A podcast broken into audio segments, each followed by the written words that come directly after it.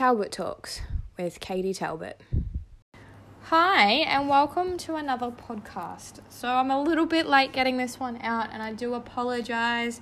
Um, it's been a busy couple of days, and I haven't I haven't had a chance to um actually stop and write up the blog or the or record the podcast, but I have now, um, and here it is. So yesterday was World Parkinson's Awareness Day, and the month of April is World Parkinson's Awareness Month, um, as well as Irritable Bowel Syndrome Month. Um, so I thought with World Parkinson's Awareness Day being yesterday, we'd have a look at the benefits of exercise for individual individuals with Parkinson's disease. So, for those who don't know what Parkinson's disease is, it's a progressive and debilitating condition that affects many areas of the nervous system. Um, Parkinson's can cause tremors, um, limp stiffness, slow movements, and freezing or absence of movement um, as well as balance problems. Parkinson's can also cause um, other motor and non motor impairments, um, such as anxiety and depression, um, impaired cogni- cognition, sleep disorders, and pain. Parkinson's, as well as the medications associated with the condition or used to treat the condition, can also affect the automatic function of the body as well.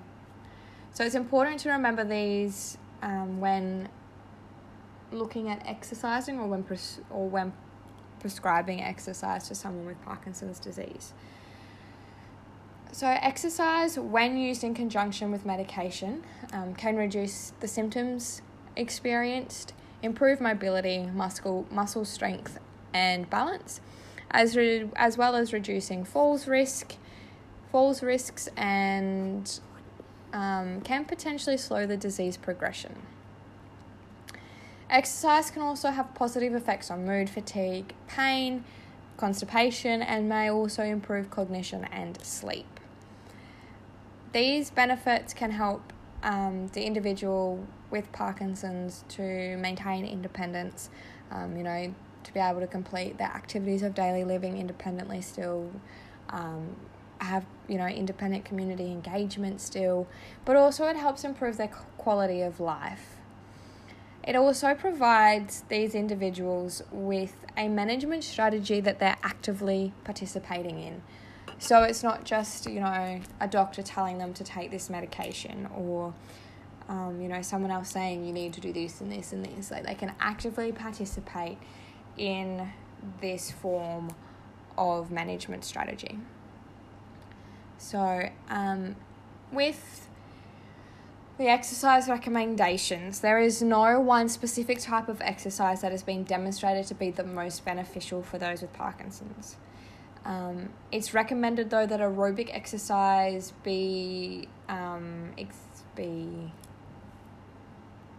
conducted. That's the word I was looking for. Conducted on most days of the week for about thirty minutes in duration. Things like sedentary bike riding or brisk walking are examples of how this can be achieved as long as it is safe to do so and the participant is capable of doing so. Exercise programs should focus on movement complications by initially practicing simplified movements with gradual progression and introduction of directions and challenges. So let's say someone wants to improve their walking ability, whether it be for work or um, pleasure or just general need to get around. Um, the task of walking can initially be performed on a flat surface with no directions, no obstructions, no other um, cognitive challenges, just simply walking and as the individual's ability progresses with this walking, we can then add in directions or uneven surfaces, or you know maybe a step up and over, or they've got a um, step on some stepping stones, um, you know, and other cognitive challenges like that. Um, can then be incorporated into their training to help them progress this walking ability so that they can walk on uneven surfaces independently and walk upstairs independently and all that sort of stuff to help maintain their independence. It's also important to remember that exercise preferences for the type of exercise, location, and delivery methods need to be considered as well. Um, and dance and Tai Chi are also recommended as options for improving the individual's balance and creating a support network. Exercise that is enjoyable for anyone, like for the just in the general population. Um, if it's enjoyable and meaningful, you're more likely to do it and you're more likely to be effective. It's more likely to be effective, sorry. And this is the same when you're training anyone. And this is particularly the same with those who have Parkinson's. Exercise that is enjoyable and meaningful is more likely to be effective, as a person is more likely to do it and to continue to do it for the long term. So the adherence to this exercise program will be will be greater if the exercise that they're doing is something that they enjoy. And that's just generally speaking as well. Um, if you enjoy an exercise, you're going to do it. Like, you know, if you enjoy playing rugby, you're going to play rugby. If you enjoy working out in the gym, you're going to do it. Like, when you find something you enjoy, you're more likely to do it. So it's important when either A, you're starting to participate, you have um, a friend who wants to participate, or you know you've you're recommending something, get them to think about what they have previously enjoyed and what they enjoy doing now, and also recommend that they see um, an exercise physiologist or a physiotherapist um, to help them model a exercise program that will be beneficial and enjoyable for them. It's important also to remember that exercise is not a one size fits all thing, um, and it should be individualized to the participant, taking into consideration their symptoms, the stage of the disease, their falls risk, their goals, and their exercise preferences.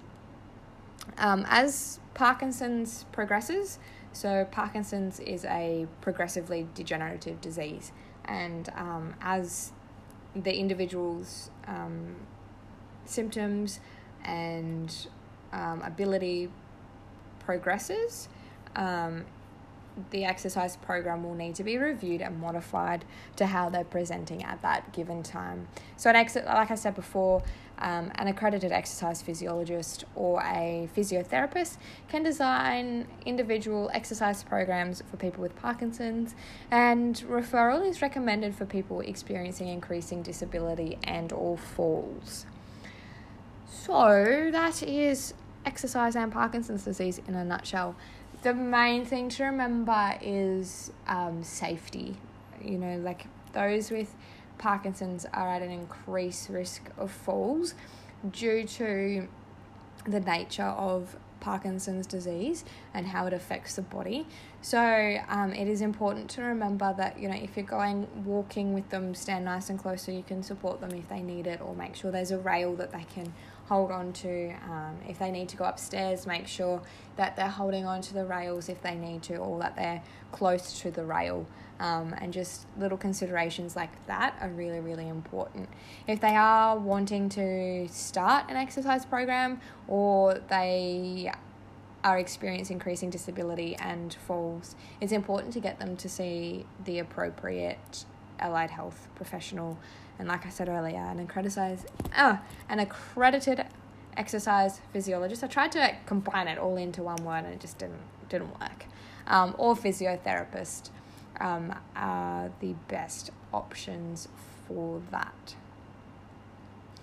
If you have any questions following um, this podcast, please feel free to contact me. I will put the link to some resources and the blog in the description, and I'll do the same on the blog. So, whichever way you decide to look at this one, or um, or whichever way you prefer to get your information. It's all there, they're all linked. Um, yeah. I will. I'm gonna go. I've got a few things to do this afternoon. Um, I hope you're all having a lovely day, night, afternoon, morning, whatever it is when you're listening to this. And I will chat to you all soon. Let me know if there's any particular conditions you want discussed, um, any topics It doesn't have to be necessarily exercise and a condition related. It could just be benefits of benefits of exercise in general, or how um, you know it doesn't have to necessarily be a condition. It could be how to rehab knees, how to rehab shoulders. What are the general guidelines for that sort of stuff? Um, so let me know, or it could even be about goal setting. Like that's another big part of rehab is goal setting and how we um, how we actually set achievable goals. So if you're interested in that sort of take on things as well, let me know and I can something together. I am going to shoot off and I will talk to you all soon. Bye. Talbot Talks with Katie Talbot.